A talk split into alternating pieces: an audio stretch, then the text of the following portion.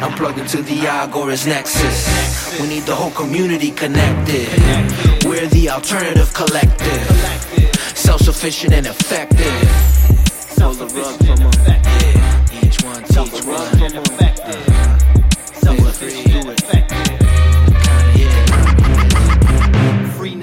The Agorist Nexus podcast. I'm Jeremiah Harding here today with Hodey Johns. Um, we're going to talk Christian anarchy and a variety of other subjects, basically whatever uh, shoots across the screen. And uh, ultimately, uh, think this is going to be a good, productive uh, podcast episode back because it's been a bit. Um, and if you've got an anarchist project you want to talk about or subject you feel uh, expertise in, uh, feel free to hit me up and we'll uh, talk about getting you one. But ultimately, uh, this is brought to you by Presearch, uh, privacy forward, uh, decentralized uh, search engine, and it also has some other features. Uh, you earn uh, their in-house cryptocurrency for uh, for doing searches, and you don't get tracked by Google. You can use any search engine you want with Presearch, while also getting the, like their tokens, which can be used for ads on their site um, or you can cash them out if you do something very complicated. Um, and all of this uh, is designed to put your privacy forward and to like give you search results based on a decentralized model rather than what Google wants to prioritize in the moment. Um, you can either use any of their like you know hundreds of search engines that they have available um, like your standard like Google and anything like that, or you can use the Presearch search engine, which will stake your tokens for ads. Uh, so you can put your content out there and get it uh, more recognized by just using the service. Um, but all that being said, it's also brought to you by Agorist Acres Seeds. Um, and right now, you should be getting ready for some sort of apocalypse. So be sure to use uh, code Nexus for uh, 20% off uh, your order. And uh, also, stuff will go to the Nexus. Um, so, with that being said, uh, Hodey majored in theology at Liberty University. He currently uh, writes for Game Rant and uh, and is still affiliated with the We Are Libertarians network. How you doing today, Hodey? I'm great and just happy to be talking about something I'm actually qualified to talk about. Yeah. Uh, I love playing video games. I'm glad I have a job in that area. Certainly not qualified, didn't get any formal education there. Uh, talk about politics a lot and obviously anarchy a lot, but that is also a uh, just a, uh something I've fallen in love with. And so it's nice to actually be able to talk Christianity and put my degree to some use. Darn it, things Yeah. been collecting dust. Well, so ultimately, like there there are a few reasons I wanted you wanted to discuss this. Um, most notably that you're one of the Christians who's authentically willing to follow in the footsteps of Jesus and like actually have parlay with people and you know be uh like a, a reasonable human versus a lot of people who falsely call themselves Christians and just use it, like Christianity as an excuse to treat people like shit or domineer or justify empire and crusades or or or um, you don't do that.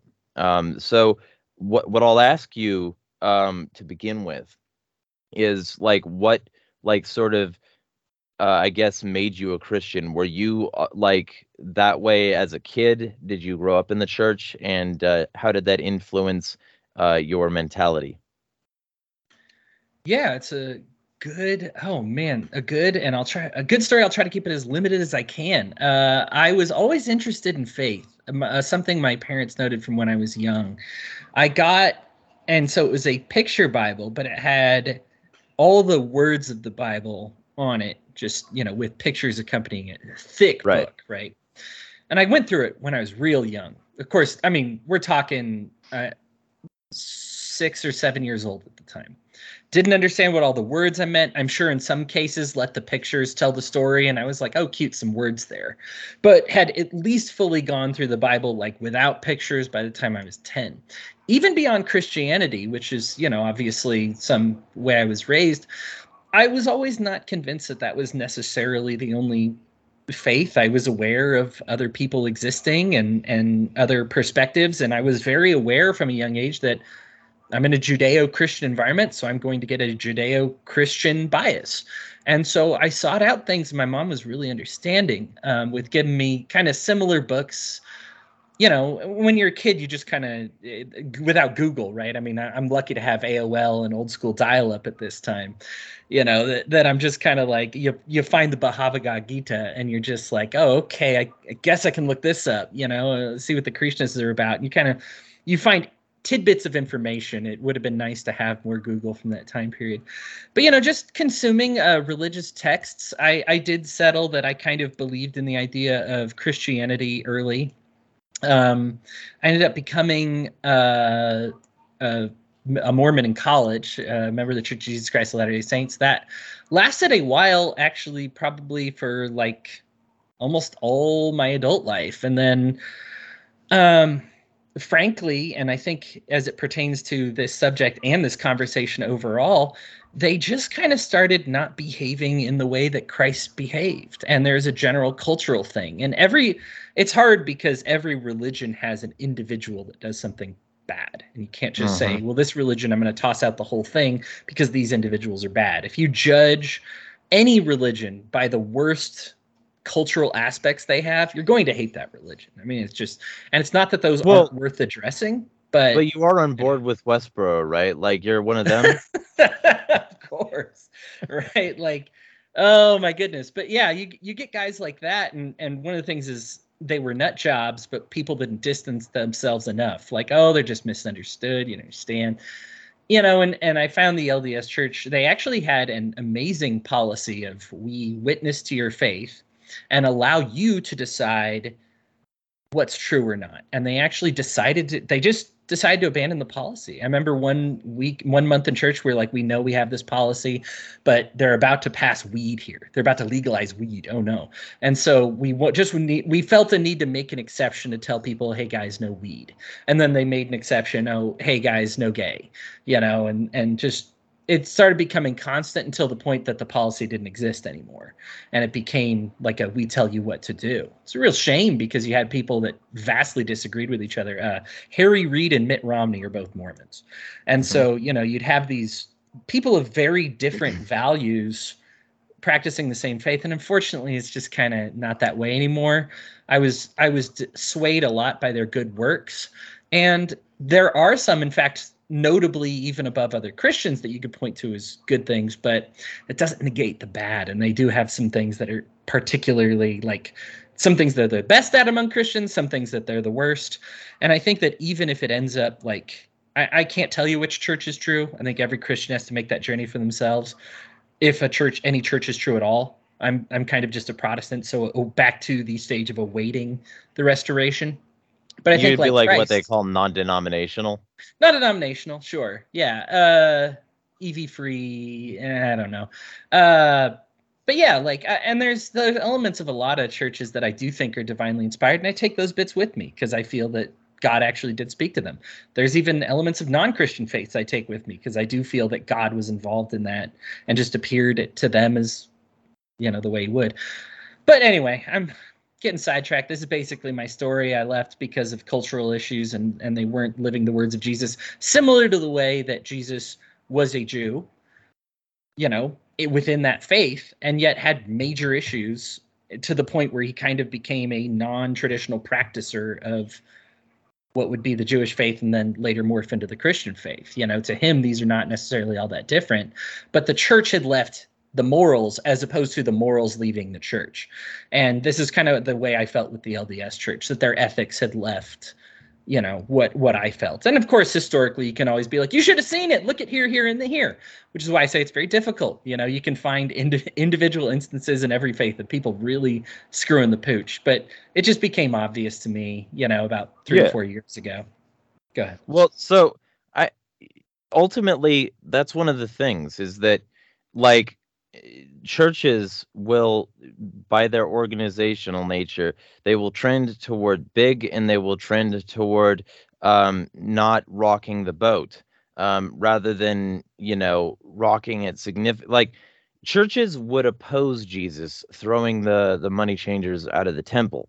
Like we've got so many examples of just like the the monetization and the like sort of gutting of the message of Christianity um like to the point where there are people tooting around in private jets um because they don't want to fly in a tube full of demons and that's what they would be doing if you, you're familiar with so like Right. th- Yeah. they, they've they've got this like but they ignore the part where jesus said that you should like like sell all you have and follow him and that it's easier for a camel to pass through the eye of a needle than it is for a rich man to enter the kingdom of heaven and oh wait christianity isn't just about stacking money and securing bags? Damn. Like the, even in libertarian circles there's a huge undercurrent of just evil masquerading as Christianity, uh, and and and getting a huge amount of money in doing so. Like like th- there's this um fucking king pilled guy who started to like have a significant amount of influence not too long ago where he was saying stop being poor and he was saying that you should use the bible as a way to get like money. Um and no that's not what it's for. You should use the bible as a way to justify working with the government and um th- like you know getting your own sort of power politically speaking. And then after you get your own political power um you can just force your way as a libertarian. And it's like no that's not what christianity is you know? Or you could like get enough deals that the government leaves you alone because you've got enough money to be corrupt with them. And it's like no th- this none of this none of this is king pilled you know? None of this Right. and like so you end up with all these like people just intentionally corrupting the message or the fake uh tradcaths um like the people in catholic hangout which is the new version of liberty hangout which was literally just like saying like everything trump does is awesome hail king trump and then like after all of that saying that they wanted to infiltrate libertarianism and make it right wing. And now like they're not talking about liberty at all. They're talking about catholicism and it's still the same guys like fuck justin moldow and kate bennett it, they're not good examples of christianity. They're examples of people who want to invade your home and your life and control what you do. They're they're fine with walking in darkness. Um they're fine with serving mammon. They're fine with whatever they have to be fine with in order to make their money and plunge forward. Um and they're good at pandering to a conservative base and that's it. Like they're not preaching any real christianity. They're they're putting on the veneer the aesthetic and that's what a lot of people do. Like they'll they'll put on the veneer and they they won't actually so like when i quote the bible to people and maybe this is something that you've had experience with when i quote the bible to people like this they will balk. They will not like it. They'll block me on social media. They'll yell. They'll get very defensive and personal. But i'm quoting your book right? So my my experience in that regard is that they're not real willing to accept the terms and conditions that they themselves sign and tell other people to sign when it indicts them when it says that they're misusing the product. Yeah, one of the and uh, in fact, it's one of the notes that I even have for this session that I wanted to cover here is the paradoxical nature of many things in the Bible, and in fact, every religious text of note that I can point to is that there are things. Paradox is something that like seems like it contradicts each other, seems like it might be false, and requires further explanation. And so it's very easy to point out something that says, "Hey, judge," and then "Hey, don't judge" in the Bible. And then we go, well, what do we do? I, I, you know, and you'll get the Christians that side with judging the heck out of people, and then the Christians side with no judgment. And it's like, well, you know, no discernment at all. And so it's like, where's the actual stands on judgment? Well, really, these verses make sense when placed into context, when understood. This isn't God actually contradicting himself. This is just greater understanding. There are three instances in the Bible of Christ breaking Levitical law. that that we know of, right? The uh, healing on the Sabbath, um, not having his apostles wash his hands, which was actually a death sentence, uh, uh, punishable by death in your Old Testament law, and then um, not stoning the adulterous woman in accordance with Levitical law. And mm-hmm. in all these instances, I, I think what makes what I find to be the beauty of Christian anarchy, because I, I obviously have been a Christian longer than I've been an anarchist for. Um, I was an anarchist even longer than I thought I was an anarchist for. I was just calling it something else. But the idea that there is a what does it mean to complete the law? And there's a lot of discernment here because I find that Jesus is on another level, but I relate a lot to his apostles who are just like, well, I want to know what a sin is. You know, can can you give me can you be more specific than how you're being? Because Christ, we're actually told, and actually says this in scriptures, didn't speak scripture at all. In fact, only spoke analogies to people. So why is he only speaking in metaphors and analogies if this scripture is so important? Really what it is is the completion of the law is about the ethics of the thing. What's the point of the law? To try and make people ethical. Government laws fail often because we use a single standard for every single situation. The the rejection in Mark of being like, let's not kill these people for not washing their hands before they ate is kind of saying, well, what's the result of this? What's the harm versus what's the reward? Hey guys, it's still not a good idea to eat with dirty hands. We're not trying to make you sick, but maybe the death sentence isn't the smartest way to go about it, right? And maybe just threatening everybody with death, you know, like a DUI. Like, yeah, you risk killing people. I could see being angry enough to want to kill somebody, especially if you've had a loved one die in a DUI. But having that constantly hanging over them is is not really the point. The the the point is the ethics. Please don't drink and drive, right? Please don't, you know, please wash your hands. Try to keep the Sabbath holy. But if the result of adhering to those laws is a greater, you know, and this is something Christ says very specifically with how we judge sin. Bad fruits come from bad trees exclusively. Good fruits fruits come from good trees exclusively. Mm-hmm. So and I find it to be a beautiful standard because it does differ person to person. We are different people. What is good for Hodey Johns is not necessarily good for Jeremy Harding, right? Like what is good for Jeremy Harding is not necessarily good for Hodey Johns. We have different recommendations. They say the best diet is the one that you can stick with, right? Right. Totally true. Right. And so it's not me establishing one single standard of diet and saying everybody follow this. It's saying let's measure the fruits, see if what we're producing is good, and then go from there. I use this a lot when we talk about like progressive issues within the Bible. You know, we talk about, you know, let's just say gay people right? Well if my if the result of me being anti-gay is my child committing suicide then the fruits bear themselves. I don't need god to say well you did right or you did wrong. The result was them killing themselves. It was wrong. That's just the fruit of that of that labor of what i did. You know mm-hmm. if the fruit of that labor is they go out and have children with somebody they love and they grow up in a great and healthy environment and they're learning and building and growing then the fruit proves it. Like this is the biblical standard for how we judge sin, right? Is by judging the result and then saying, okay, so therefore it's good. Now, if I were gay, it would not be a good fruit. Right? So this is Bible doesn't say be gay or be not gay. Bible is let's examine your fruits and see what you did. And I point out that these laws that Jesus broke weren't just government laws because we're talking about government laws Jesus broke, millions and billions, right? Like thousands of them. But Levitical religious laws that Jesus broke. So even the religious authority isn't enough to isn't enough to take away your morality, your personal morality. That is still king. If you have a personal revelation that says kill and eat these animals, even if the existing tradition says you don't kill and eat those animals, you go with your personal revelation over the general one. So your personal walk with God is always more important. This leads me to a hardcore anarchist Christian stance because I can no longer collectively make rules that work for every single person.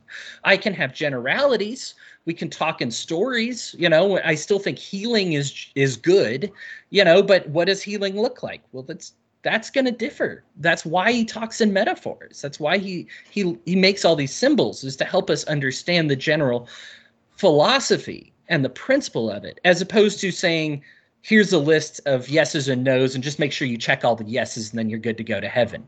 We have an example of somebody who never believed in Christ, who was a murderer who got crucified. At the very end was just like, "Hey, please remember me when you get to your kingdom." God says, "You're going to heaven." We have another guy who gives away almost all of his possessions, but holds back on a little bit, and Christ strikes him dead on the spot. And we just kind of go, "Well, what is what is the standard here? Well, if there doesn't seem to be a standard, it's because God's judging your heart. And that's really what matters. And there's never going to be a single principle.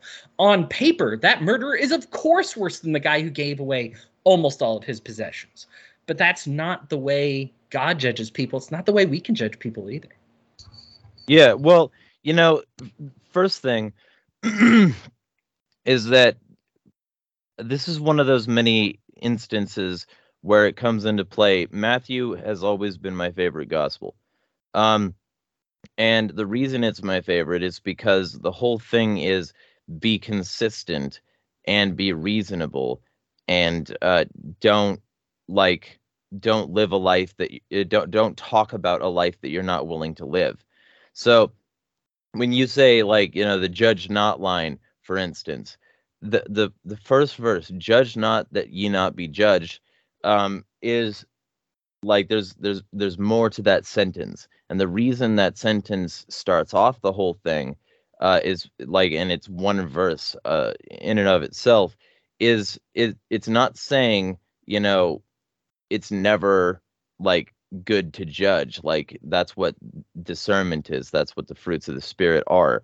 Um you know that's what testing the spirits are.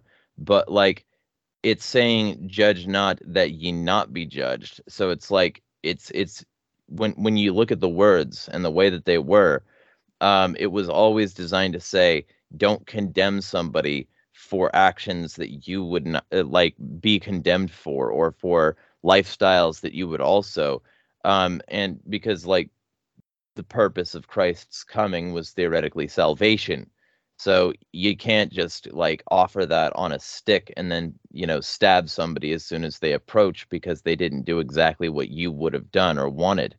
Um, and then the next line elaborates. It says, For with what judgment ye judge, ye shall be judged, and with what measure ye meet, it shall be measured unto, unto you again. So it's like, it's saying, you know, check yourself before you check anyone else. And that's something Christians don't like to do and it it really elaborates with this sort of like almost mocking tone and it says and why beholdest thou the mote that is in thy brother's eye but considerest not the beam that is in thine own eye or how wilt thou say to thy brother let me pull out the mote of thine eye and behold a beam is in thine own eye thou hypocrite first cast out the beam out of thine own eye and then shalt thou see clearly to cast out the mote of thy brother's eye.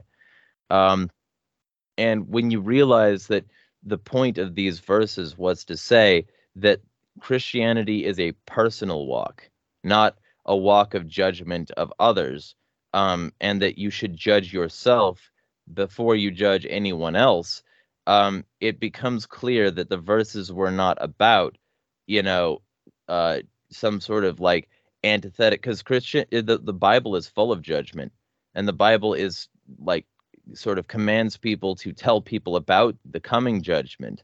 And the whole point is that you're supposed to use discernment and try to live your own life first before have tending to anybody else because you're all, you know, sheep in the flock and y'all fuck up and y'all have issues and you know, there's all these things and you know, trying to like summarily execute somebody on their own cross is not Christianity. What Christianity is is trying to live your best life, and that's the reason in Matthew uh, six uh, it it talks about uh, basically Christian anarchy.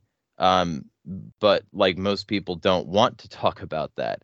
Uh, that it says, uh, fucking, lay up not for yourselves treasure upon earth, where moth and rust doth corrupt, and where thieves break through and steal, but lay up for yourselves treasure in heaven, where neither moth nor rust doth corrupt, and where thieves do not break through nor steal. For where your treasure is, there will your heart be also.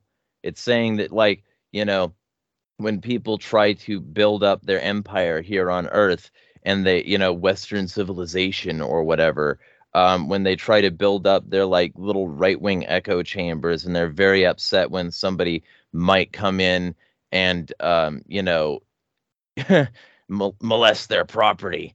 Um, they're like when they're trying to say that their value is here and that like they're not you know beholden to a greater purpose that they're just like stacking um that they're not you know actually following christ. Um and like in addition to that uh this also has like verses about uh no like christian anarchy in specific. Um no man can serve two masters for he will either hate the one and love the other or else he will hold to the one and despise the other. Ye cannot serve God and mammon. Um, therefore, I say to you, uh, take no thought for your life, what ye shall eat or what ye shall drink, nor yet for your body what ye shall put on. Is not the life more than meat and the body more than raiment? So basically, the the whole point of Matthew itself is to say, I think it's very well condensed in those, is to say your life should be yours first and not to judge other people you shouldn't try to control other people. You should try to live holy and you should try to like control yourself. And if somebody is doing something that you see as outside of that, be a good enough example that they want to join you and like don't worry too much about whether or not you have power over other people or that money because that's going to be a corrupting influence or that like social capital or whatever just make sure that you're doing what you're supposed to be doing. And like Christians hate that. They hate that message for the most part because it it condemns them. It indicts their character as people who are way too focused on their own gain, on their own position, on their own like lives and instead of being focused on God and the mes- uh, the mission and the message, they've become focused on personal enrichment and personal power and you know that's one of the the reasons that a lot of bigots get there and it's like you know maybe the, maybe it's not good to be lgbt but maybe god made him that way. Who knows? Like there's a lot of scientific research that's been done to prove that they're born that way. And if that is the case and god gave us the tools to like prove things through science you know because everything that exists is something that he made and can use um then I don't know why science would be lying to us with things that can be demonstrably proven and things that we can look at. So it's like maybe these people these people are judging aren't actually worthy of judgment. And if people would look inward rather than constantly looking for some boogeyman in the form of like, you know, previous Christian racism or current Christian anti LGBT bigotry, they would be like better off and more Christian. Yeah, I've I've been making notes here because you're bringing up a lot that I have in addition to to the notes that I I brought here. Um, the idea of focusing inward is so critical to Christianity. And This is a big part of the not judging. It's lest ye be judged, you know, because for your own sake, right? You don't want to get judged, you know. And at the same time, I think this is also not just in a practical like go to heaven sense but also in a very worldly sense too. We don't want any judgment turned around against us. So if we're not constantly condemning others you know and living our own life one of my favorite parables in the bible because eh, it just hits so many angles the parable of the prodigal son. Mm-hmm. it's often used and often used well. The the the meaning that everybody knows is great but um this this there's an angle to it of how does the father call his son to repentance? Because Christians are used to this. You're you're gay, and I'm not a bigot. This is just me, you know, saying you're a sinner, and I, I, love sinners. I just, you know, unfortunately, have to hate your sin. So darn it, I'm locked into this. You know, the parable of the prodigal son is fantastic because the father's game plan is to allow his son to see the consequence of his own actions. He actually gives him his inheritance early. We would call that enabling by modern standards, right? Like say, like sell my, your half of the estate that will eventually be yours. Give it to you. Go explore. Uh, Bible says, "Vengeance is mine," saith the Lord. Right? Like, and that means let God handle it. Right? If they're making bad choices, God is going to let them know. These are the natural consequences of sin. Prodigal actually just means wasteful with money. Fun little tidbit Mhm. that I didn't know till way late in life. Um, but you know, what's the natural consequence of being wasteful with money? You're gonna end up eating out of a pig trough no matter how much food you have, which is or how much money you have. So he ends up eating out of a pig trough, the natural consequence of a sin, right? The sin is being bad with money, and he's suffering because of that, right? Like so it's the the the father didn't have to be the implementation of the punishment. Christians often want to be the implementation. They want to be like, well, you're gay, so therefore I am going to punish you by not showing up to your wedding. You're gay, I'm you know, you're trans, so I'm no longer going to converse with you online. Like I'm these are the natural those aren't natural consequences. That's I will lie about God's you being a groomer already without any proof. Yeah, or tell people like over the overthrowing of the groomer uh boy is really telling and really falls flat on the the whole no judgment thing, right? Because the result of the prodigal son, what does the father do when the son leaves? He focuses inward. He builds back that part of the estate that he sold. He treats his servants really well. This is ultimately what ends up getting the prodigal son back. Is if his dad was harping over him while he's eating in a pig trough, do you think the kid's gonna? I would rather eat out of a pig trough than go back into a home where I'm unwelcome, right? And like if he's abused. and abused, right? Like and and where hurtful things are said about me, or even if there's just like, I would rather do that than live in a home where there's even a little bit of resentment. Like I just would not want to live with the constant idea that a family member is resentful of me, right? And then it extends all the way into you know its maximum extent, total abuse, neg- neglect, you know, sure. hate, Yeah. all that. And so the idea is what happens is the the son sees one of the servants and just goes, "Man, my dad treats people really well. I want to go back." Right? Even as a servant and then, you know, you get into the rest sure. of that. But the idea is how the father got the son back was by focusing on his own affairs. And then other people said, What's that about? Christ would have been nothing if all he did was set up camp outside of the Pharisees, like, you know, uh, synagogue and, And yell at 'em. protest. Right, yell at him, right? He goes out and does his own thing. The Pharisees end up having to come to him because he's such a problem. This is the Christian way of life is not to constantly be picking at sinners, but constantly picking on sin. What is Christ doing? Well, he's healing hunger, he's healing poverty, he's helping people, he's creating systems of relationships where he's repairing relationships with family members, things like that. Like he's going out and doing good as opposed to finding evil and just being anti-evil. This is where a lot of unfortunately anarchists sometimes lose their way is they become anti-government instead of pro-freedom and being anti-government is a necessary result of that right? Like god doesn't love satan but ultimately when jesus confronts satan he doesn't say punch him in the face. He says get out of my way. I'm doing Mhm. something here right? I've got to i've got stuff to do. You need to move right? This is another great example of a christian anarchist verse in the bible when christ when satan offers christ all the political power in the world which tells you who controls that political power when satan's able Yep. to give it away. And christ says no i'm not going to do that. Like i'm, I'm going to do this. I'm i'm doing the way for my message to get forward is not through people bowing to me with political power. The people the last point I, I had on this that you brought up is history really reaffirms this. When legionnaires or romans joined the church they quit their job they had to. It was understood by everybody from caesar to the common citizen. That's like oh they became a christian? Oh they quit the legion. Oh they quit paying taxes. They quit being romans right? Like same with the jews actually. When they wanted to jo- become part of this christian movement the term christian came up, uh, up obviously later but they were aware that if they were a christ follower that that would mean quitting their government capacities quitting paying taxes quitting um, their citizenship essentially right? Like and this was kind of an understood part I, I one of the things that's most important for me to understand the bible as i've come to try and learn to read greek try and learn to read read hebrew there's a lot going on there and it's very difficult.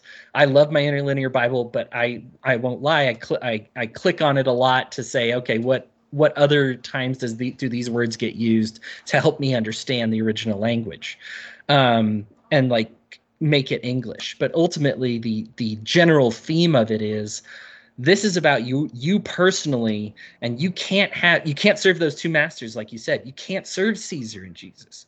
You can't serve them. Like it just doesn't work. You can't swear an oath even.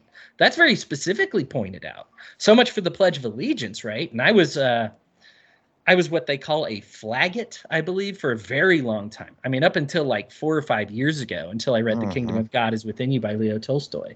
And then realized, man, this is very specifically called out. You can't swear an oath to anybody else besides God. It just can't be done. Yeah, and of course, statism is full of like worshiping graven images and idols. And by its nature, you have to put uh, like the God of government before him. Yeah, Like because if you don't, they'll come for you. Yeah, like there's nothing that like that makes government special um in in humanity. There's nothing that makes it special. So it's it's like humans doing this stuff and that means that humans are still bound by human laws and human judgments and shit. And so like when you end up when you realize that it's bound by that humanity, government doesn't exist it's a concept people created, a Geist, as Max Stirner would call it. Um, and it's this like this this idea of like what people can do once they exist under that umbrella. And when you take an idea um, and give it form and life, um, and like ascribe that idea with its form and life power over man, you've created a god it's a religion. They have temples. They call when January 6th happened, they were all up, uh, up in their ass about like, "Oh, the sacred halls have been violated." You're not sacred. You're a human.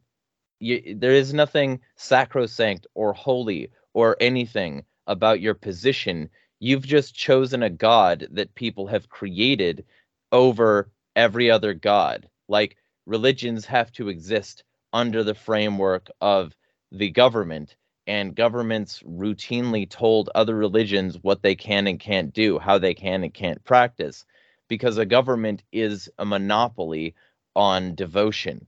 A government is a monopoly on force. A government is a monopoly. So anything that comes in and tries to break that monopoly, especially something where the guy's like going into your money changer temple and throwing them out with whips, um, that's going to bother the system because the system is a religious system and you're bringing up a competing and much older religion. Yeah, uh, just because we're on the subject, I, it was the first thing I thought of when there was that one, you know, that trans protester went who went well, not pro activist who was topless on the White House lawn when she was invited there. And Yeah. the hilarious thing is everybody's like, oh, the I mean both sides even because she got she's no longer welcome there, like kicked out.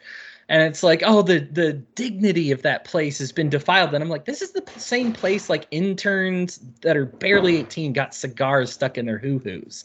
There's nothing Mhm. sacred or dignified about this location. The only, in fact, she just had the uh, unfortunate part of doing it publicly on the lawn, as opposed to in the actual Oval Office, where you know if you sign a dead, debt, you know, a, a death squad to kill somebody, it's very dignified and very appropriate, right? Like it's just very, Yeah. It looks very good. You know, if you have sex with an intern and use your 18. power coercively over an intern, as long as you keep it inside, oh, it's very yes, it's very you know black collar Yeah. affair. It's very nice.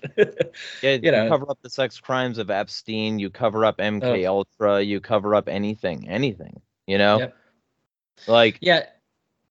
Government is the idea of just outsourcing morality. This is why Christ was the completion of the laws because he can't do it, right? Like this is you will never be able to outsource that morality that you have because government will have to collectivize people by being a monopoly. They just have one way of dealing with everything.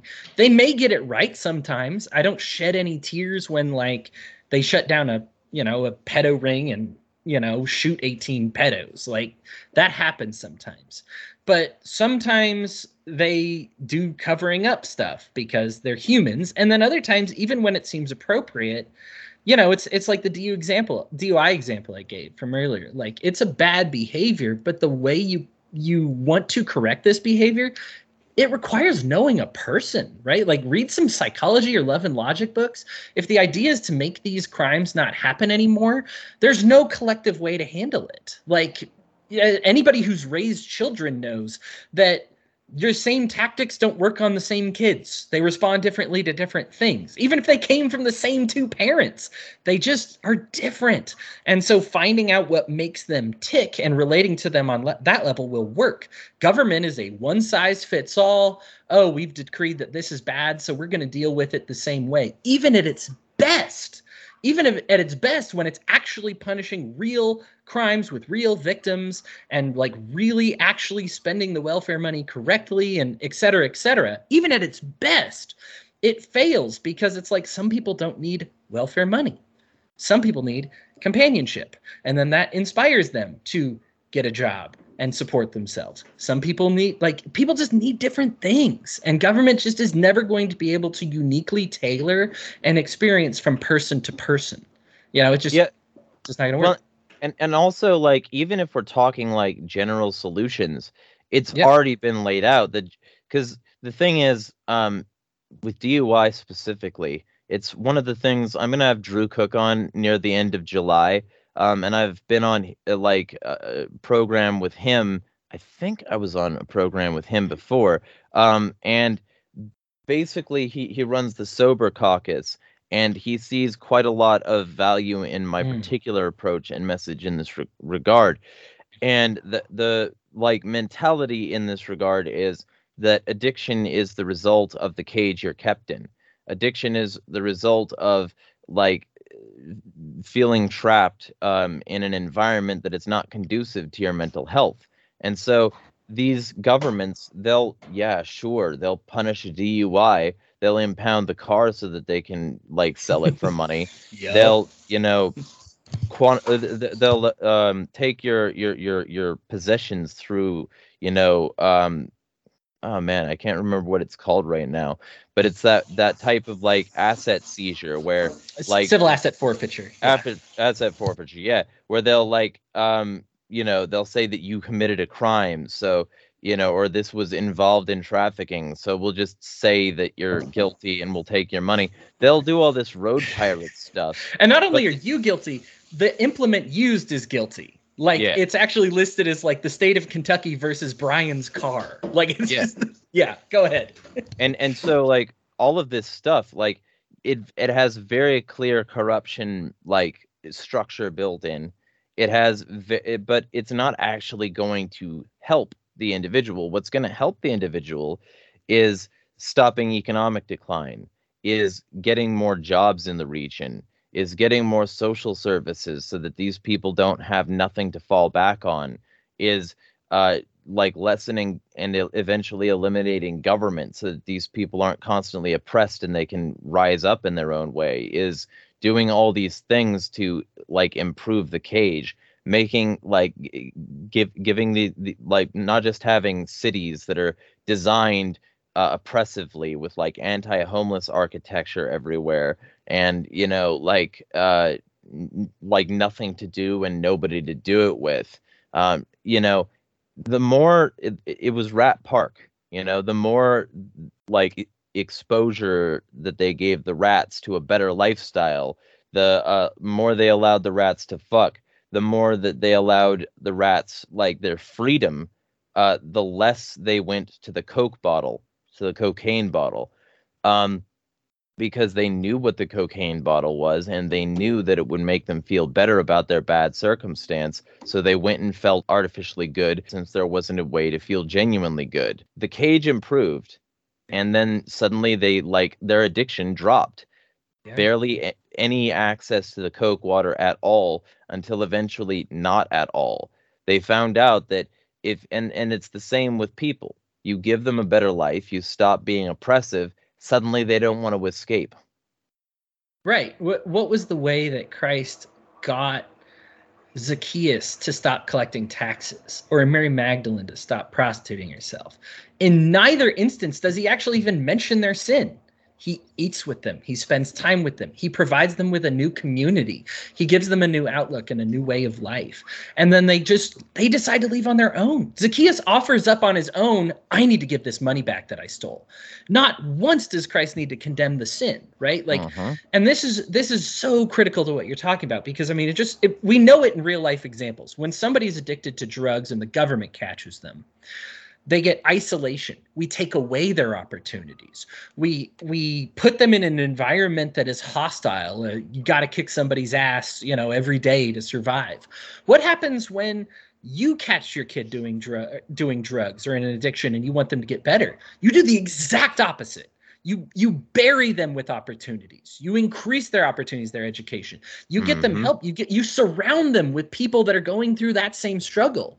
You know you you the uh i mean what's it in portugal they even said it was really wild but like um that like gregariousness seems to be the biggest like the best cure to addiction that they know of like being part of a group Yes. and be belonging in a circle ten, like is better than any therapy or drug or whatever that they can give them to get them off of their addiction For sure. and wouldn't that be the same with sin because satan's trying to put us in shackles right? He wants us to make decisions that limit our opportunities that limit our thoughts because he wants us to be miserable i mean devil wants to be miserable like unto him right? Just says it. So like if the devil wants us to be miserable by being enslaved and taking away our, our opportunities then what we can do is is be be the opposite. Provide a community right? If you're a christian and you've got somebody who's lost in sin if you are railing against their sin let's just say the sin is legit. Like let's let's not even take a controversial sin. Let's just say theft right? Because we're obviously going to get like people hear sin nowadays and they're like oh what? Somebody's gay again somebody's trans again. Let, let's let's talk about theft something that everybody knows is sin right? And they're stealing from people is the solution to that to lock them up in prison, take away their opportunities, make sure that they can do less things in society, make sure they have less people to hang out with, put them in a situation where people neglect them frequently, malnourish them, uh, put them, give them, force them to do labor that is vastly underpaid compared to what they actually provide? Are these really good ideas for fixing theft? Or is the best thing to do to say, hey, you don't have to steal. I have a coat for you. You don't have to steal. I have people who would like to talk to you, even if I know you're going to go out and steal tomorrow. You know what? You want to spend tonight with me? You want to spend next week with me? You know, you want to hang out with me? You want to be part of this Christian community that makes you feel good? And then all of a sudden, when you start realizing there's good people in the world, your desire to harm other people plummets. Like you just Mhm. kind of say, I don't want to hurt anybody anymore. We get the example of the Good Samaritan. And what we get here is an example. The Good Samaritan parable is given a as a in the answer to a question of who goes to heaven. The guy wants to know. The guy's like, well, being a good neighbor. Right. So what's the good neighbor look like? And Christ very intentionally uses a non-Christian or a non-Jewish person, a Samaritan, a non-believer, as an example of somebody who will get into the kingdom of heaven, and two believers who will not get into the kingdom of heaven because of the way they treat other people, people that are harm and hurting and struggling. And that, when we say God is love, God is not being like hyperbolic in that sense. When when he says, "In as much as you did to serve these people, you did it unto me," he's being quite literal. He spells it out many times to say that loving people, treating them well, loving your neighbors is how you serve God. This is how you prove you love God. You can't, it's not enough to just say, I love Jesus, but behave in a judgmental, hateful, whatever way. It's an action, and the action is performed with everyone around you. God By your is fruits you not shall be known. what? By your fruits you shall be known. By their yeah by their fruits you shall know them. I mean this is like the last thing this is the last tidbit we get from like god before he ascends again right? Is like this is these are the great people to look out for right? Is these people that are doing these great things to other people. This is how christ himself served his father. Was not by loneliness and you know and i don't want to diss on certain things because i think things like prayer are so critical. But the way that he showed his father he loved him was deeply ingrained in showing people that he loved him. It is inseparable to the point of being the same. And so when we say oh i have to condemn this i have to condemn that i have to condemn these people you are not even if you think you're right, you're not witnessing in the way Christ witnessed. And ultimately, his way was more effective than what you're doing, right? Like you are coalescing people. You may get big groups of angry, hateful incels together, or, you Yeah. know, right wing left. I mean, and, and I don't want to stick to only bashing on right wing Christians because there's some kooky people who remember Jeremiah Wright and all that business. There's some mm-hmm. kooky left wing like religious folks out there too. But you build these communities on this false gospel that does, and we can tell because I don't have to go m- into the minutiae with you. I can tell by the way you live that you're preaching a false gospel because the way the ministry works, I have seen from Christ Himself. And until you do that, there's no reason for me to say that you know what the truth is because you're not living it. So why would I take your authority on the matter? Yeah, well, and also when a lot of these people like they they approach the subject, they're approaching the subject as I don't like it, so it has to stop. Instead of approaching the subject as um, I'm here to serve as a vessel for a message. Um, they'll try to crush it instead of um, you know, instead of proving that an alternative lifestyle is better. Um, they won't prove anything. They don't need to because they have government power or power in general. Like, for instance, um, Michael Knowles at the, the, the Daily Wire um, and his speech to CPAC, where he said we have to eradicate transgenderism from public life. Um, first off, his weaseling out of that later by saying that no, I just talked about the ism. Now, these are people. You can't eradicate the ism without eradicating the people. If anybody said, I'm going to eradicate Christianity from public life, they would be very upset about that because they would be like, How do you do that without eradicating Christians? Oh, I fucking wonder. You know, and then you end up with Matt Walsh also at the Daily Wire, like calling everybody else groomers and saying, you know, what is a woman and you hijacking these issues and being like, oh yeah, you know what? Also, 16 year old girls are adults and it should be acceptable to fucking impregnate them as long as you're married. You know, there's issues in As these long as places. the state says you're married, right? Yeah, and I and mean, like and to your point earlier, what you said about the plank in your eye. Well, okay, Christians, take a second. Let's totally not think about politics at all for a second. Just look at what institutions are grooming people the most right now. If grooming people is an issue for you, public schools. that plank care. is right in your eye, Christians. It is faith, and it is not even is faithful institutions, and it's not even close, right? So before you start protesting all those drag shows, which some of them you should there shouldn't be kids at them. I'm not even going to debate that. There's there's a few, right? There are some where it's like drag queen story hour where they're just having fun, relax, right? Like nobody's showing anything gross. So I'm not even saying that you need to give you need to uh, like oh all kids should be at drag shows and it's okay and you should shut up about it there are some that are clearly sexual in content and clearly meant for adults please don't bring your kids there Yeah. people screw this up on the other side but what does jesus tell us get that plank out of our own eye first before we deal with those drag shows that we're really concerned about even if you think you're rightfully concerned christians you got the most pedophilia and grooming coming from christians coming from religious institutions and you Well, it, you got to end that first man you got to end that first go ahead a lot more from them than LGBT. But to be clear, there there are more like documented instances in public schools and the foster care system. that of, is like also direct- yeah. yeah that's I- true the number one place you're most likely to get molested or whatever is in a public school or just yeah. just to be absolutely fair, because like that's true it, so.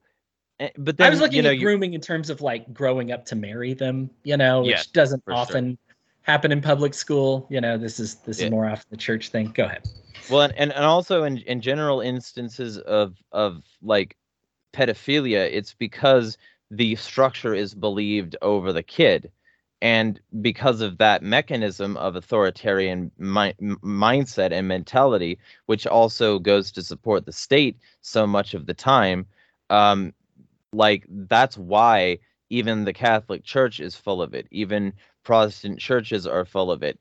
It's because like they're not willing to listen to the individual. They're not willing to suffer the children to come unto me they're like going to protect their like structure because their structure is what's financially benefiting them or giving them power or clout or whatever. And it's you know like this is the same with that cpac like that daily wire mentality of uh, we're going to control people and form a conservative government in order to force our like mentalities on the world. And that's how we're going to manifest our religion. You know instead of being like hey maybe this power and this structure is the reason. Uh, Matt Walsh says, no, they don't have a pedophilia problem in the Catholic Church. They have a gay priest problem. Um, you know, instead of accepting that maybe there's a power problem here, maybe the real problem is that they've created structures that aren't accountable because they've created structures that are fundamentally designed to force a view on the world and they don't want to lose that power. So instead, they'll talk about eradication, you know? Yeah. Uh, this this is so deeply tied into the conversation of the difference between a religion and a cult like if you're in a religion or if you're in a cult.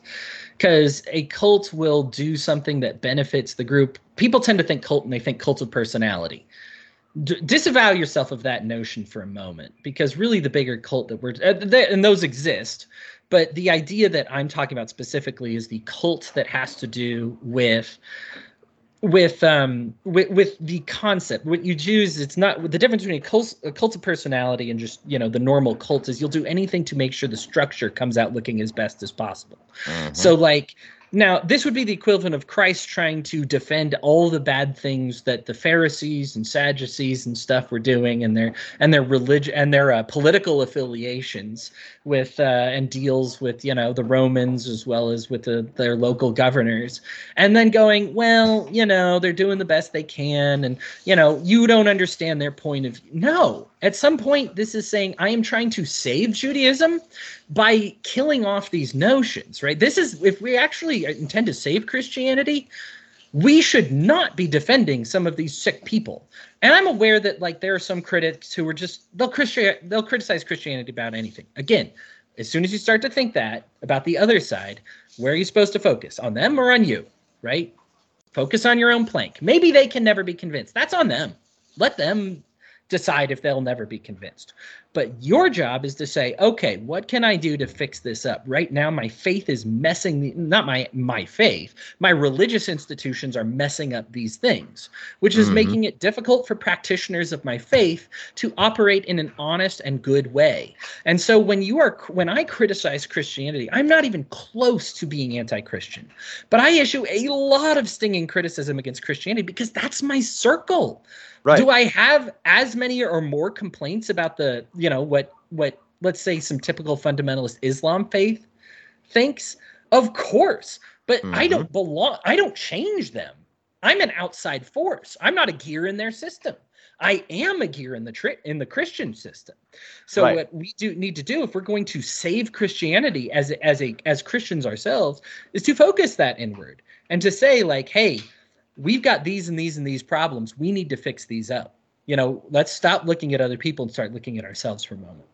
Well, and also it, that outward like thrust oftentimes redirects energy and divides people uh, unnecessarily. Like the the the whole idea of you know r- dealing with your own plank, it ends with the idea that a house divided against itself cannot stand.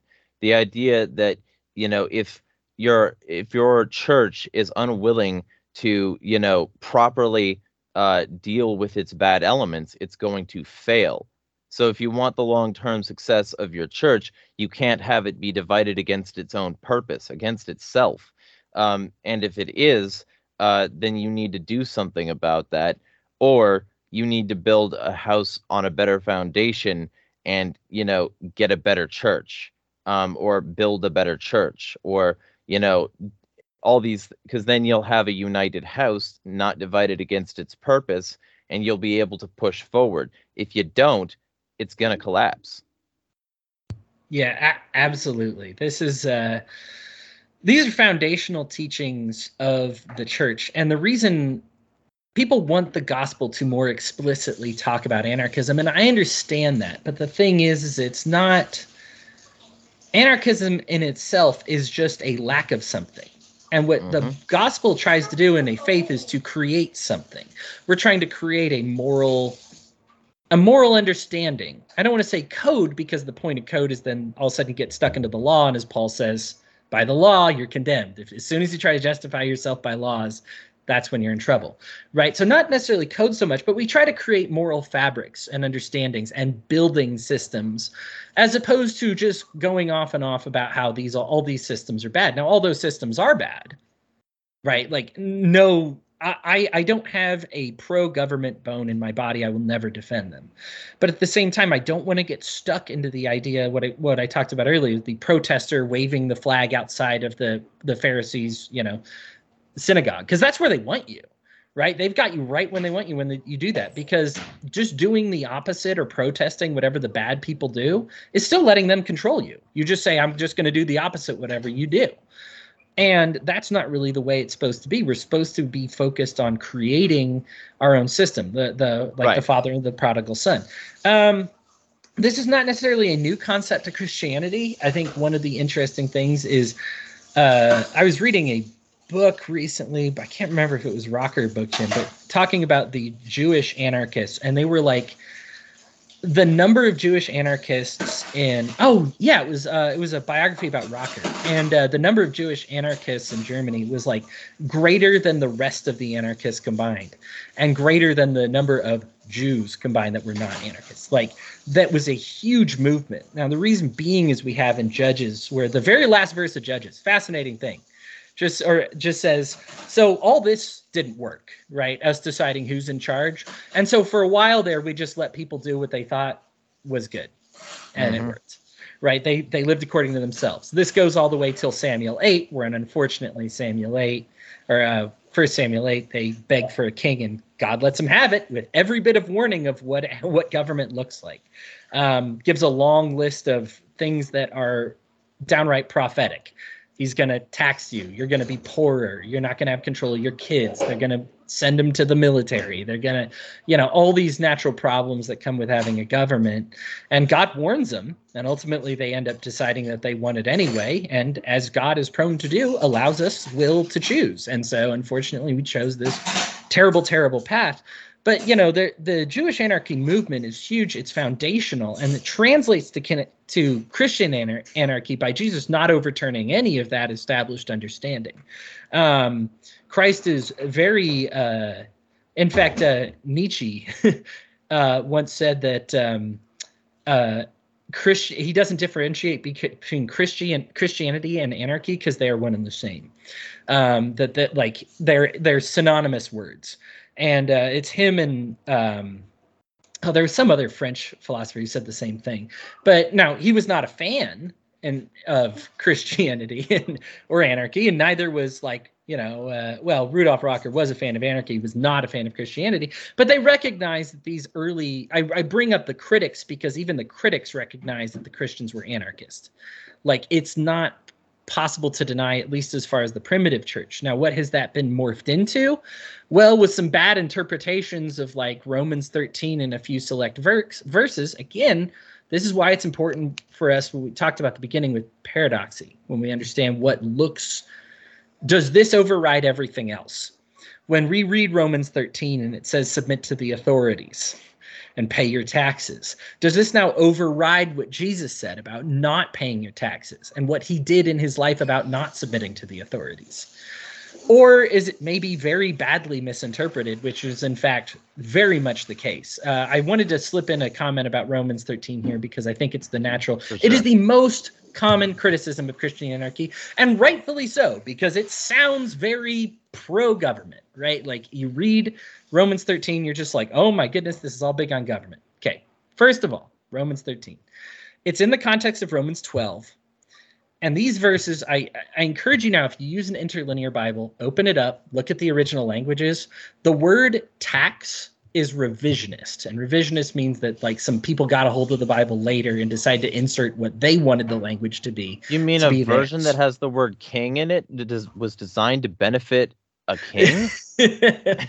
you no kidding, right? Yeah. So these verses, like uh, if you look at the oldest translations we have of that, the word that they use for tax, and then look at that word and try to find it anywhere else in the Bible, and you won't be able to find it except in a place that mentions it in terms of tribute, meaning giving somebody their fair due, right? So you pay somebody their fair dues. Now, I I'm a very left brain person. I enjoy old languages, you know, piecing them together and stuff like that the the difference is, is like uh, knowing the theme of the Bible. Does Romans 13 sound like it fits within the theme within your current interpretation? And if it doesn't and it shouldn't, then maybe it's time to take a deeper dive into what Romans 13 is actually explaining. The it's badly interpreted and and just on its face it said the it says the authorities are only there to do you good, right? Like Okay, mm-hmm. so first of all, if you think he's talking about government and that means governments have only acted to your benefit, I got some news for you about government, right? Like, yeah. And this is so even if we say, let's give let's give the critics the mm-hmm. maximum benefit here and say that they are talking about government, then every government we have on earth is invalid by trying to hold them to the standards of Romans 13. You would not pay tribute to them because tribute is not owed to them. I would not pay a, you know something to them because they don't deserve anything. You know, mm-hmm. I don't owe them anything, so I'm not going to give them anything. If they acted only for people's good and they've never harmed anybody, which is the standard in the it, it, in Romans 13 itself. This is the standard if we were to interpret that as government is that they never hurt an innocent person and they only act to heal people. Well, then I would probably pay that government and would very much disagree with you calling it government. Like if they actually fulfilled that criteria, but they don't, right? So, like Romans 13 kind of acts as an invalidating of governments on its own. It, the the further you dig into Romans 13, the more ridiculous it becomes, and you kind of begin to realize that it was, as you said, Jeremy, it was included in there by a king who wanted to make sure his kingship looked good. The Bible's actually been very remarkably well protected. Um, and that's simply because it was distributed to so many different places. And so we actually do have a lot of luxury in being able to say, oh, here's wh- when and where the revisionists did it. And in this case with Romans 13, we actually have that exact example as Bibles in other places translated into different languages specifically are like, that's that's a bad interpretation you know. Well, also, and th- th- then there's the other like half of that, which is that um, Romans 13 is in Romans, and that was not written by Jesus. That was written by Paul, if I recall correctly, and it was a letter yep. to the Romans. Yes. And he was writing these letters because the Christians in Rome were being persecuted. And they were like under the boot of an authoritarian government and they were like being killed. And the point of these verses was to send a coded message to them to say that, yeah, these governments aren't in accordance with God. Um, and if they were, you wouldn't be experiencing this. So for now, understand that they use this money to control you and that you shouldn't like build up your treasures on earth so that they can the governments of the earth can use it as a leash to keep you there. Um, instead, what you should do is you should keep with your program God and His existence and His plan for you, um, and then you know don't allow yourself to be controlled by this government, by their money system, by and then you'll have like peace in these turbulent times. You might not be killed for your faith because you'll be practicing it in a way that doesn't get you killed. Just run your program, make sure you don't die, and preach the word. You know, that's what Romans was about. Um, and the whole idea was how to live with like the persecution, with the authoritarianism. It wasn't hey, authoritarianism and persecution are great. Keep it up. Fund that. Do do everything you can right. to make sure that Christians are continually fucked with. Uh, it was yeah, this environment does suck. So bide your time and understand that if they do off you, your kingdom is in heaven. Right.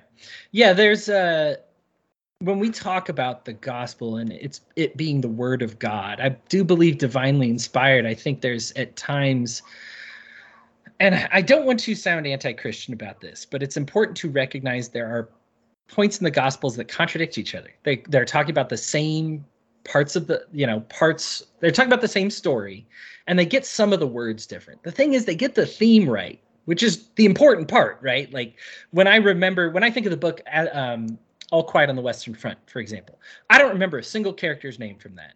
I don't remember many instances from that. I remember the theme of the book, which is sending young men to war is terrible for their psyche and a very large travesty of war, right? That we don't like to think of the costs of these human beings that are at war when we think of the theme of the gospel, you may be able to find an occasional moment here or there, but you ask yourself, why is this moment included?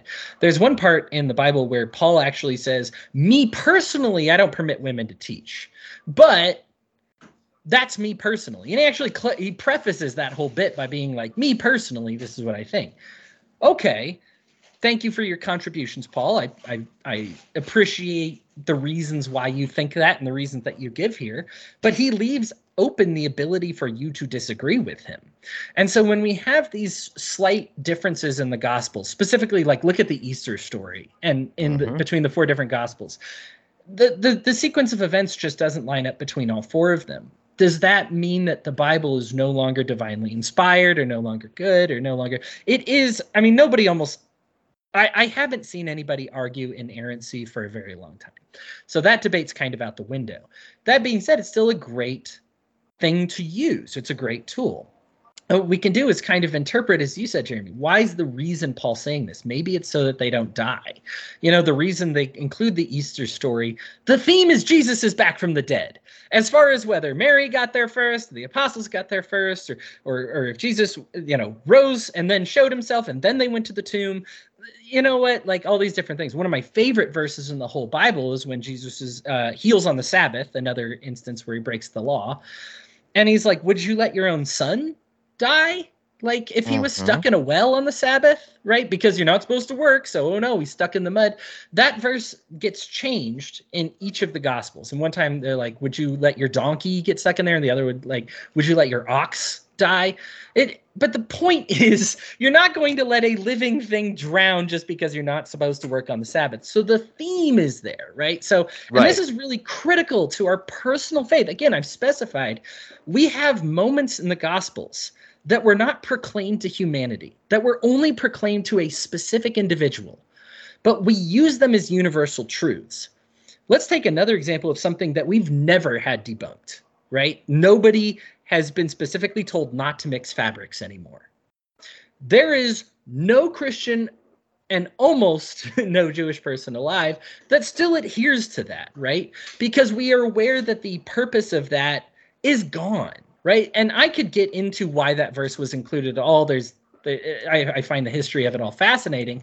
But the idea is that if you pray about it and you feel like, you know what, I don't feel like it's a sin to have cotton and polyester on at the same time, that is as valid. As Look at my sinful outfit. Uh. Yeah. Wickedness. Look at I think those headphones are made of a mix of plastic and metal. I I yeah. don't know, Jimmy. I don't so we just kind of we kind of go when you pray about it personally, that is your walk with God and that is as valid as the Bible itself. So if you want to, if you doubt anything that me or Jeremy are talking about here today, the personal challenge I give to Christians is pray about it. You know, study, sure, but think about it. Wrestle with your conscience that God has given you. And and just kind of say, is this true? And it, or is it not? And if you disagree with me, great. I, I, my authority is nil. I have none right? God is the only authority, and I am simply here as somebody who loves him and cares about him, and I'm sharing what I believe to be true. But that gives me no authority over your moral journey. As much as I say, don't outsource your morality to government, don't outsource your morality to me. Don't mm-hmm. outsource your morality or your mom or your dad or your church or your kids. Don't outsource your morality to anybody have this be something that's personal to you. So when you read something like romans 13 you know i, I challenge you know the gays in the bible. There's a handful of verses. I've gone over all of them. I've done kind of the very left brain experiment with them right? Where i i, I analyze the exact verbiage and it's like well the word used here you know with man lying with another man is the same word that's used when like Noah's son saw him naked, right? So it's like, well, obviously they didn't have sex. So like, mm-hmm. you know, and and I've done all that work on a left brain level. But like on a very personal, I, I call it right brain, but I just think on a more honest level, the best thing to do is just sit down and pray and just say, does this really matter? Or is this going to end up being another kosher law? Because kosher law seems to matter a lot in the Bible until it doesn't. And what Mhm. happens? What's the rationale given? The rationale is not, let me explain to you why those laws existed and why they not. No, it's, I made it clean. There are plenty of times in the Old Testament where they get a law. Uh, I like the example of the the spy in Jericho, right? Who helps, or I guess technically a prostitute helps the others escape. And they're like, well, I know the practice is to put people to death. That's what we have written. And they go to God with this, and God's like, are you out of your mind? Mhm. You're going to kill somebody that helped you? I thought that was your law. Well, it's not. Right? So now what are you going to do? Right? So we had a law in writing. We have laws like don't not walk next to women on their periods in writing. Don't mix fabrics in writing. The last sentiment we actually have in the gospels about the Sabbath is not to leave your house. And it's very clear that even but like well beyond the time of Christ, people were leaving their house for the Sabbath, right? Like it just these things just changed. And why? Because not because anybody there was no edict from God, there was no direction from on high. People just prayed about it and thought about it and were like, you know what? That doesn't seem to matter. And and there's a very unhealthy way to do this. Like and the, the reason I strongly encourage prayer is because some people do this and then all of a sudden they encourage sinful behavior, which is, oh, there's no such thing as sexual immorality. So you having sex with your dog is totally okay. Yeah. No, no, no, no, no, no, none, none of that now. But if you pray about it and it's like, man, like you are going to get a bad feeling about theft the more that you stew with the concept of theft and think about theft, the more that you think about who you're hurting, the more you explore that. And when you sit in prayer and contemplation with God, that truth will be revealed to you that you should not covet and take stuff that isn't yours. I know that to be true. That's going to happen. It's it's in your spirit. And the, it might not be part of the natural man because kids steal all the time. But as you get in touch with your spirit, which is why it's so important to have faith, you know, or, or even if it's not the Christian faith, to have some kind of faith, that you have an attachment. There's something inside of you that says, all of a sudden I don't like punching my brother in the face because he has an ice cream cone and I don't. You know, and it feels good to all of a sudden say, I'm glad my brother has found joy. I hope that joy will come to me one day in the form of another ice cream cone. And so the the challenge that I want to give anybody that ever listens to me or anybody else for that matter is to just mull it over. Pray it over with God. Really give it some thought, give it some study too. All this is important but come to a conclusion that maybe isn't necessarily spelled out for you. Because this is really what i wanted to hammer on with christian anarchy is it's we condemn the law but we also condemn theocratic law in addition to political law. That there's not mm-hmm. a single you look at god's resistance to give the 10 commandments for example now, I believe he does so because the people are dying for generalities, and he even says himself, "You got to spoon feed people some baby food before they grow up." Right. So you get this early infancy infancy of laws. Like generally speaking, it's bad to steal, it's bad to use the Lord's name in vain, it's bad to cheat, you know, all these other things. But then we have several exceptions. It's bad to lie, but when they when Saul comes to kill David in the dead of night, and they lie and say, "Oh yeah, that's him in his bed there, he's at home," that's a God-approved lie. So that's not to say lying is great, but this is why when you say, oh, I don't think lying is good, but at the same time, me telling the truth would get somebody killed, I need to spend a moment and think about this. Oh, I think washing your hands is a good idea, but executing all 12 apostles because they didn't wa- wash their hands before they ate. Let me pray about this. And what, what solution do I think I'm going to come to? What's the answer there that I'm going to come up with? Because it's never, it's not, not every bit is going to be dictated to you we're lucky we have the bit about kosher law being overturned because that was given to one person, one person alone. And we're lucky that we have decided to take that person's personal testimony and share it. In essence, this is the importance of church. We share testimonies. Jeremy shares stuff that he learned through his faith that is not explicitly in the gospel shares it with me and i can take his wisdom or leave it if it's really terrible but generally jeremy has really great wisdom and i can take his wisdom and incorporate it and then i can share my wisdom with him. Because we're not as it says with the spiritual gifts we don't all have the same gifts. We don't all come to the same understandings. The only way to make our faith more complete is to share is to go back and forth and just be like man when i pray about this even if I think these anti gay verses are really hardcore anti gay verses, I think they've gone the way of kosher law. Like, I just, and maybe that's the conclusion you come to. I won't use a type of authority to say that that is definitively what happened, but I would rather challenge everybody individually because I think that's the stronger conclusion is to not say Hodey Johns says it's okay for gay people to be Christians, but for you and your personal walk in faith to say, I've wrestled with this. I think they can be Christians. And I think that that is the way for Christianity going forward is individual empowerment over collective cultism. Right. And that individualism, I think, is core to anarchy. Go ahead. And like then, if Christians were really about following the Bible on every letter, they would not b- behave remotely the way they do. For instance, yeah. let's talk about public prayer let's talk mm. about the fact that there's a whole like set of verses that says that you're not supposed to pray in public. You're supposed to you know you're, you're not supposed to pray in public. You're supposed to pray in a closet. You're supposed to go to a closet and pray there um, instead of saying it to anyone else. Your prayer is supposed to be an individual journey and it's not supposed to be shared with other people. There is not supposed to be a collective prayer. There isn't supposed to be a collective worship. There's supposed to be a like, you know, a, a personal journey and a personal decision and then you get together to discuss things. You don't get together to have performative acts of prayer and worship and giving large sums of money and all of this stuff that's designed to make you look good and seem good and make the people imitating you feel good. The whole point of it is is that it's a personal walk. And so if christians really felt that way they would disavow uh, 99.9% of pastors now. Yes. But they're not going to because they're not willing to follow their own scriptures uh, to the letter uh, and because if they chose to do that, it would condemn them as well because they have also done the public prayer. They have also done the very public displays of, you know, there should be a box in your church. You should be able to put money in that box completely anonymously uh, th- there shouldn't be like a bag you're passing around the church so that you can guilt somebody about it later if they didn't tithe the way you wanted. There shouldn't be a coffer that you're passing around where somebody can show off with like a, a oh I put a grand in the coffer because I made some bank this week.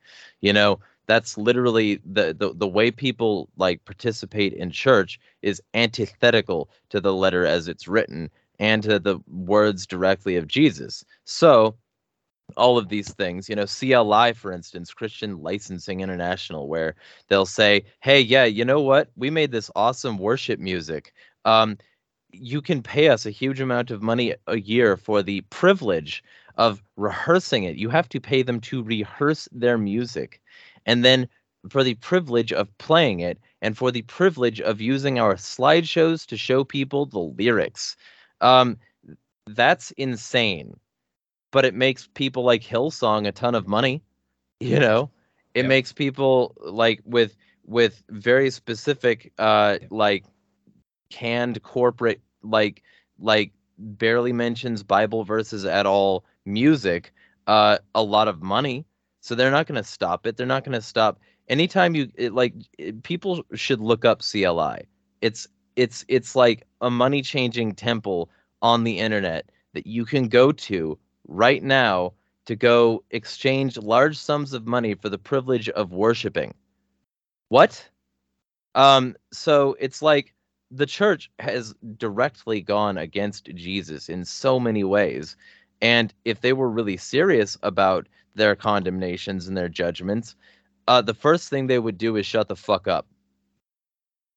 The first thing they would do is like actually be Christian and follow their own strictures and scriptures and stop talking because their mouth isn't doing anything that their body like can back up.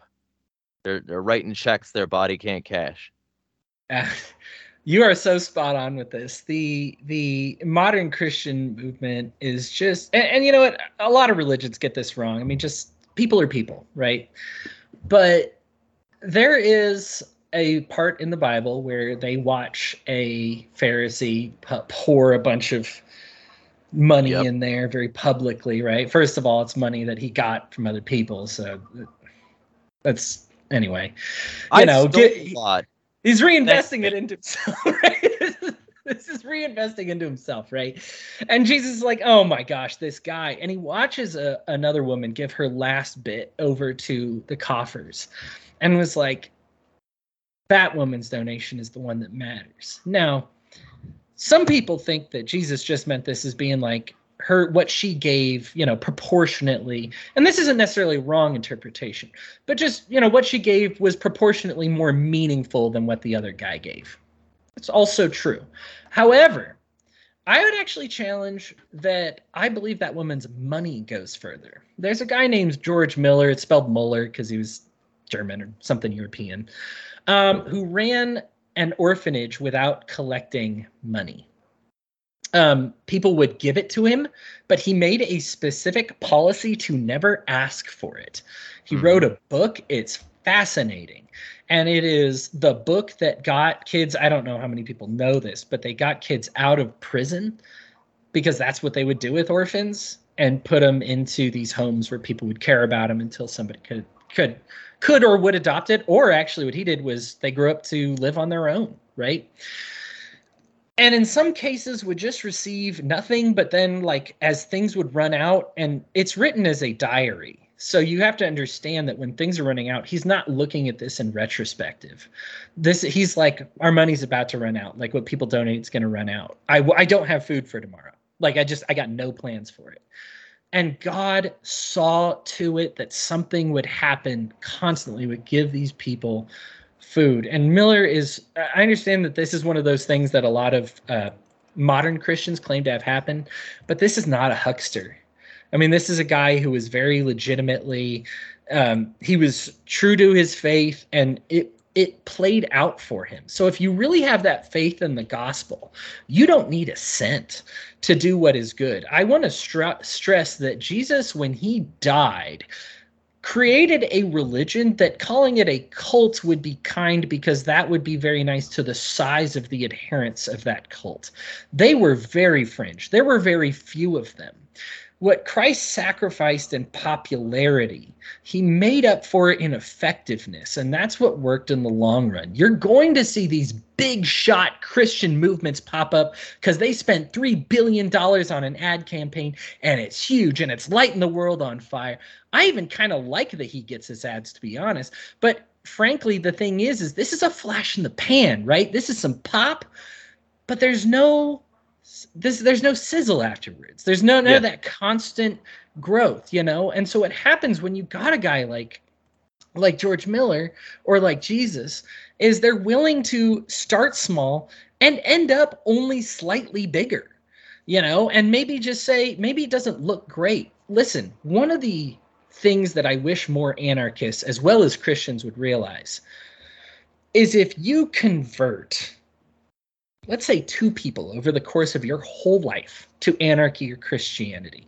Now, in truth, we should never use the term we convert because people always reach it themselves. But if you assist in somebody reaching those conclusions, you've done it.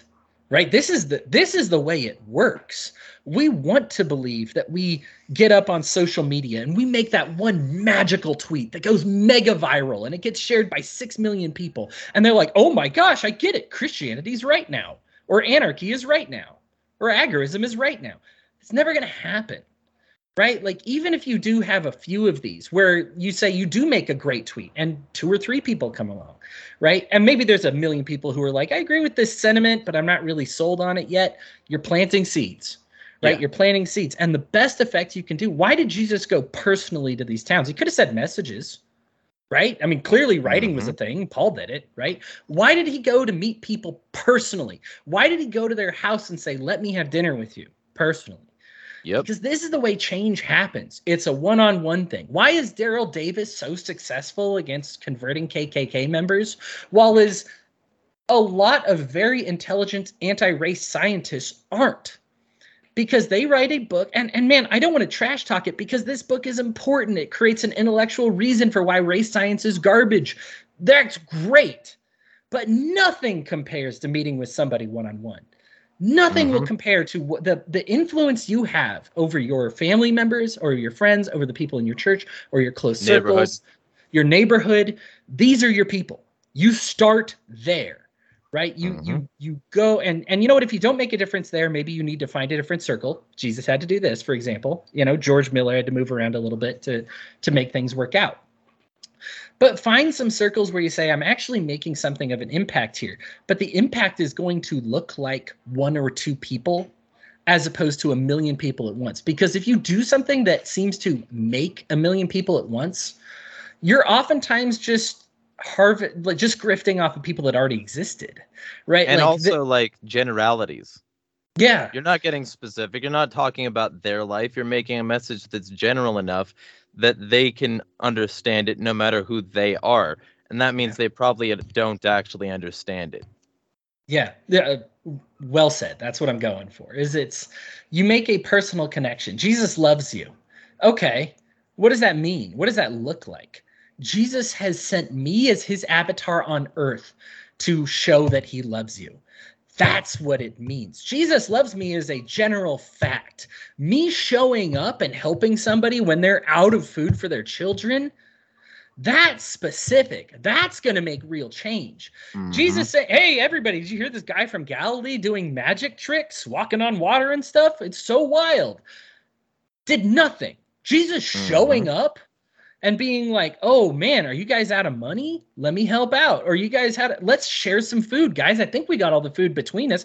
My goodness, could our society use some of that today? We have a lot of food in all of our communities that ain't winding up in the right hands, you know, Or, in the ending up in a bleach dumpster from the cops. Ooh, I could go off on that for a bit. Uh, my my rare times in the newspaper has been tangling with the cops in Ogden, Utah. I'm not necessarily proud of it, but I'm kind of proud of it. But the uh, I'd be proud The- of it. yeah, the uh, the that is, but that's the change, right? Like showing up and donating those coats and tents when it was against the law to donate. That's what happened here in Ogden, Utah.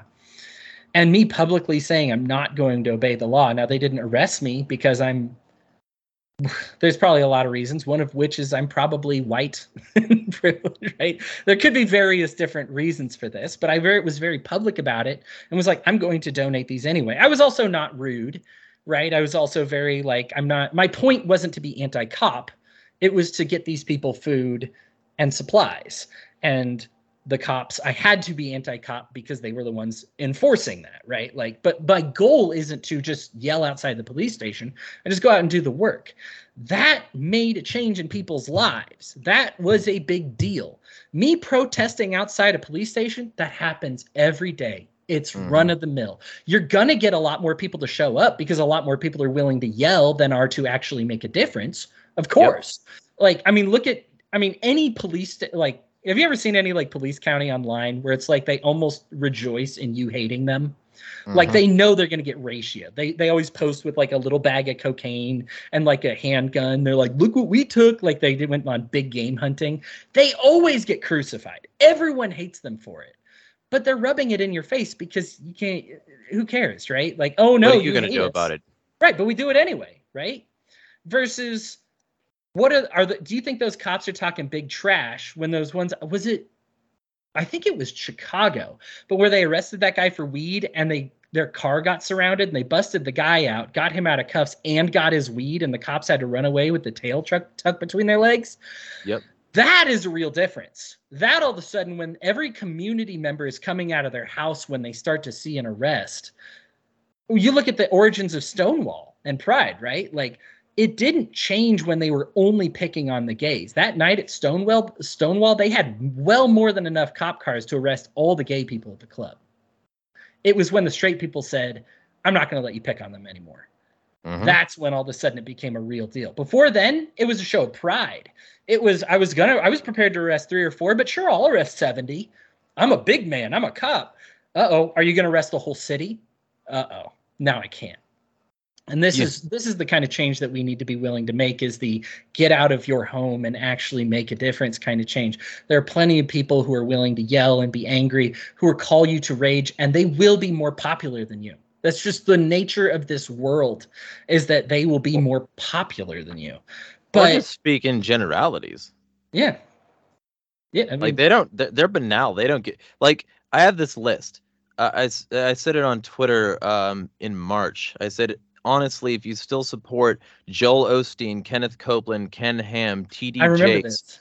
Yeah. joyce meyer brian houston pat robertson jesse duplantis jerry savelle creflo a dollar paulin jan crouch or mark barkley you're willfully blind or in on the hustle facts like these people are hustling Christians. They're not actual Christians. You know, and so they'll they'll preach their message of hate or they'll preach their message of like banal non-biblical acceptance of various things or they're pre they, but they they won't ever like get granular enough because they can't. They can't while still making huge amounts of money and it's about the money, not the people. It's about like building treasures, not saving souls. Yeah. There's um there was a somebody man, I forget the speaker, but he talked about how uh the people that tend to get assassinated throughout history are the ones that are willing to lift people as individuals up. Um because that's what that's when the state actually sees you as a threat.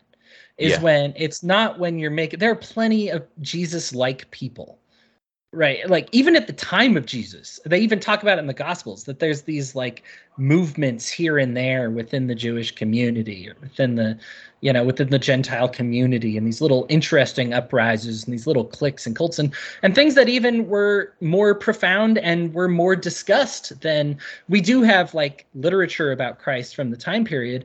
But he wasn't the biggest fish even at the time right? Like and and the thing is that's kind of the point is not going out and seeking the clout it's going out and speaking the truth. Because what christ did when he spoke the truth and made specifics as opposed to speaking in the generalities you're talking about jeremy the when you speak individually it lasts longer. Like that's just the kind of Mhm. thing that impacts throughout generations. Christianity picked up after christ because we had his words and the more people that read his words they were like oh my gosh this is it. But it was a slow ball of snow rolling down the mountain right? Yeah. versus versus what's the big impact stuff right? Oh look at the new god of the month. I mean if you're looking at the romans right? Like hey we got a new god all of a sudden right? Like that obviously made a bigger impact. It had more followers and everything. But we don't even remember those gods. I i as a person who studied general theology so different religions in college man you get into some weird religions that are that were bigger than christianity that nobody has heard of anymore. Mhm. and it's a matter of being willing to play that game on an individual level. I'm talking about on a macro level but on a micro level is to say would i rather get 80,000 people would i rather craft the perfect tweet that gets retweeted 2 million times? Or would i rather my neighbor on each side have their needs met. Would i rather say this guy needs mental help and so i got you know i put him in touch with a professional or this guy needed food and we came over to a barbecue or this kid was lonely? Well the one's just not going to make a difference immediately but you're galdern right. When that kid grows up and he decided not to blow his brains out because you showed him some kindness and love that that will be the biggest thing you ever did maybe not the most popular. It might not the thing be the thing they make an idol or a statue of you over. Some of the best libertarians and anarchists i know of this life will die in what is relative obscurity and you know what? Maybe even some of their works and deeds will be forgotten. But what they pass forward to the next generation that spirit of anarchy that spirit of liberty that spirit of self-seeking even just the family members and friends who they knew and loved that who who were changed by it that's going to be the that's going to be what wins if we're talking about an end game where someday anarchy wins that's going to be the win is going to happen by you changing a few people's lives individually stop waiting for the big person to sweep the world because even Jesus couldn't do that. Or he, Mhm. or more accurately, didn't do that, right? To say I could make you all bow down by force or by crafting a perfect tweet or by being really awesome and just or constantly walking on water and turning wine to wine showing off all these miracles. But what makes me what makes this movement successful ultimately it's not christ's miracles it's his words it's his deeds it's the healing it's the process it's the bodybuilders. it's the difference between the bodybuilder who takes steroids and gets instantly jacked versus the guy who diets and eats right and and becomes that slow process and he's healthier because what happens to the other guy in the long run he gets pumpkin head can't run around the bases and fall down versus the other guy who has this long and illustrious career and ends up winning the world series right? Like it's that long game and you just need to focus on it as a long game. Fall in love with the process as opposed to trying to do what other christians are doing that are getting results. Because they are getting results. Joel Osteen is getting results. They aren't christian. They're not advancing Christianity. If you look around the world now and you say, "Oh, this is a more Christian world we live in," like I don't know what you're smoking, but it's time to sober up because it is not working. Like this is not the way we want. This is not a Christian culture or society. Yeah, for sure. All right, well, that's um I think a reasonable place to start wrapping. Uh so I guess a, a, a good question would be um if if you wanted to let's say you're talking to two people. One of them is an atheist um interested in Christianity and one of them is a Christian interested in atheism. What do you say to both of them? Oh man, that's a very specific question. Um, it, it touches on kind of what I remember. Uh, there's there's this quote that's like part of being a pastor is making bringing comfort to the discomforted and discomfort to the comfortable. You know, like you know, to get some people that are you know, and so theoretically, you should be able to get there, share one message, and bring them both in um, closer to it.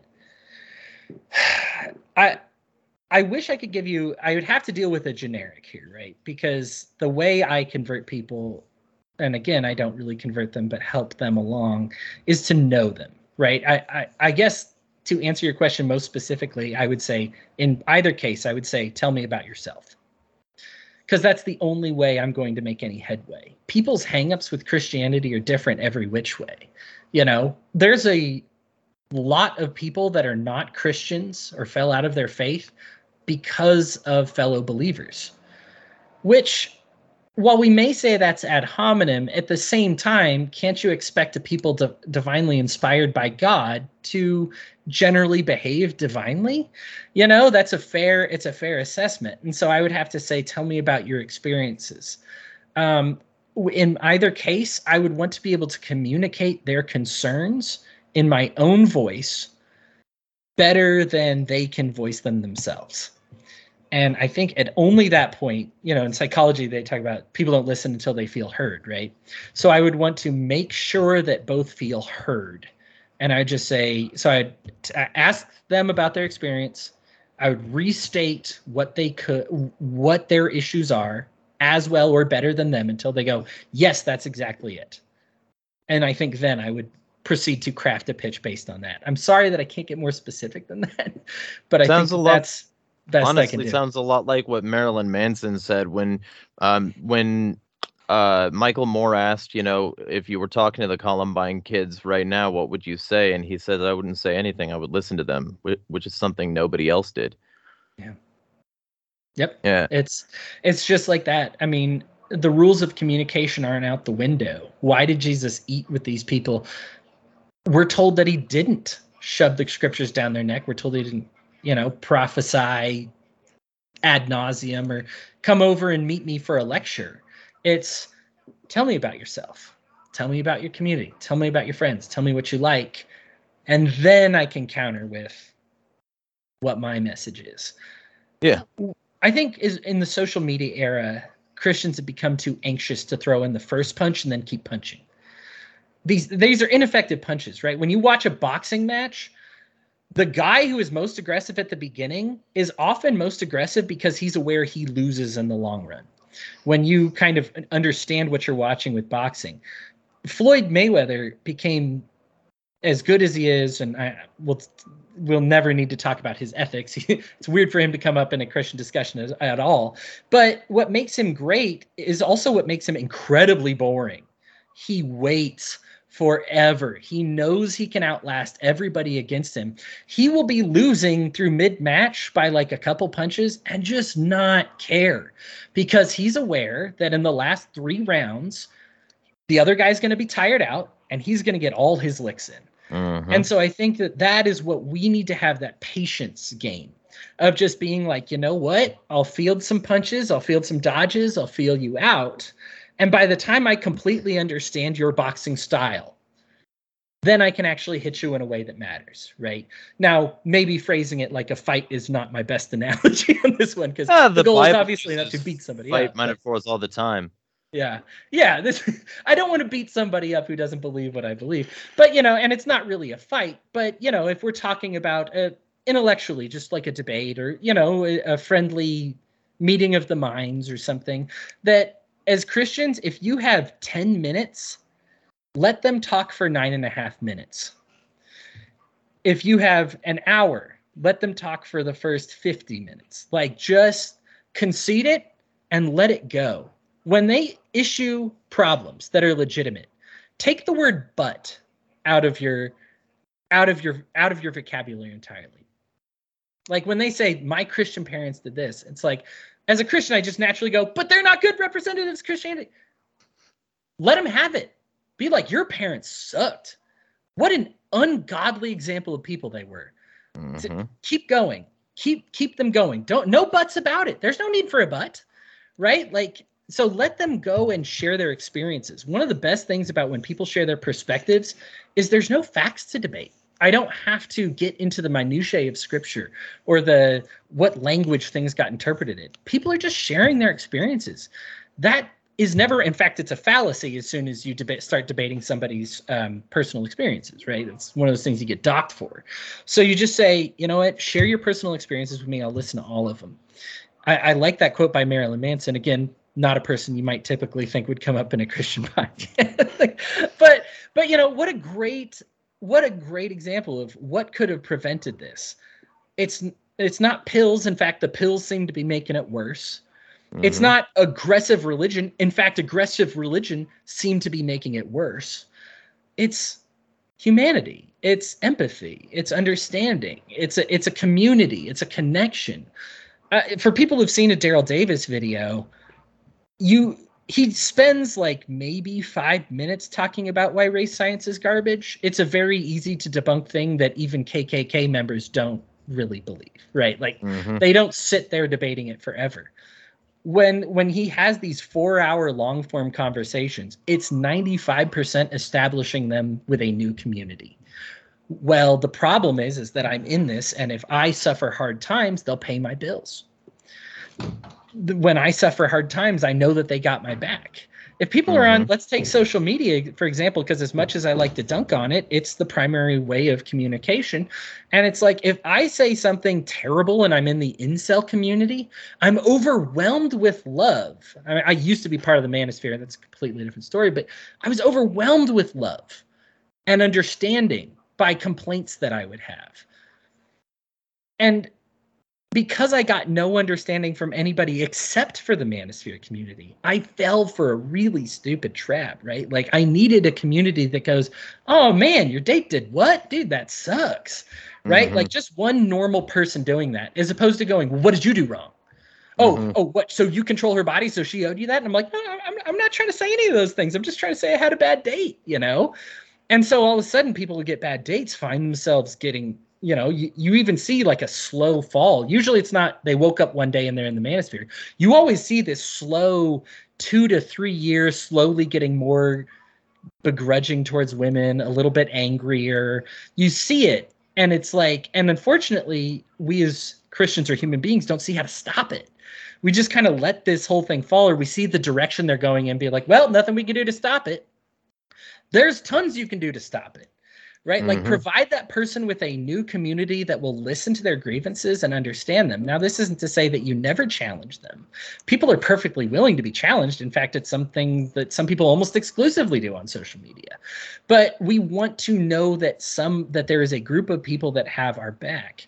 So when these KKK members leave, despite their histories and the terrible things that they've said or maybe done, they want to know that if I'm going to leave this, that I will have a group of people that forgive me.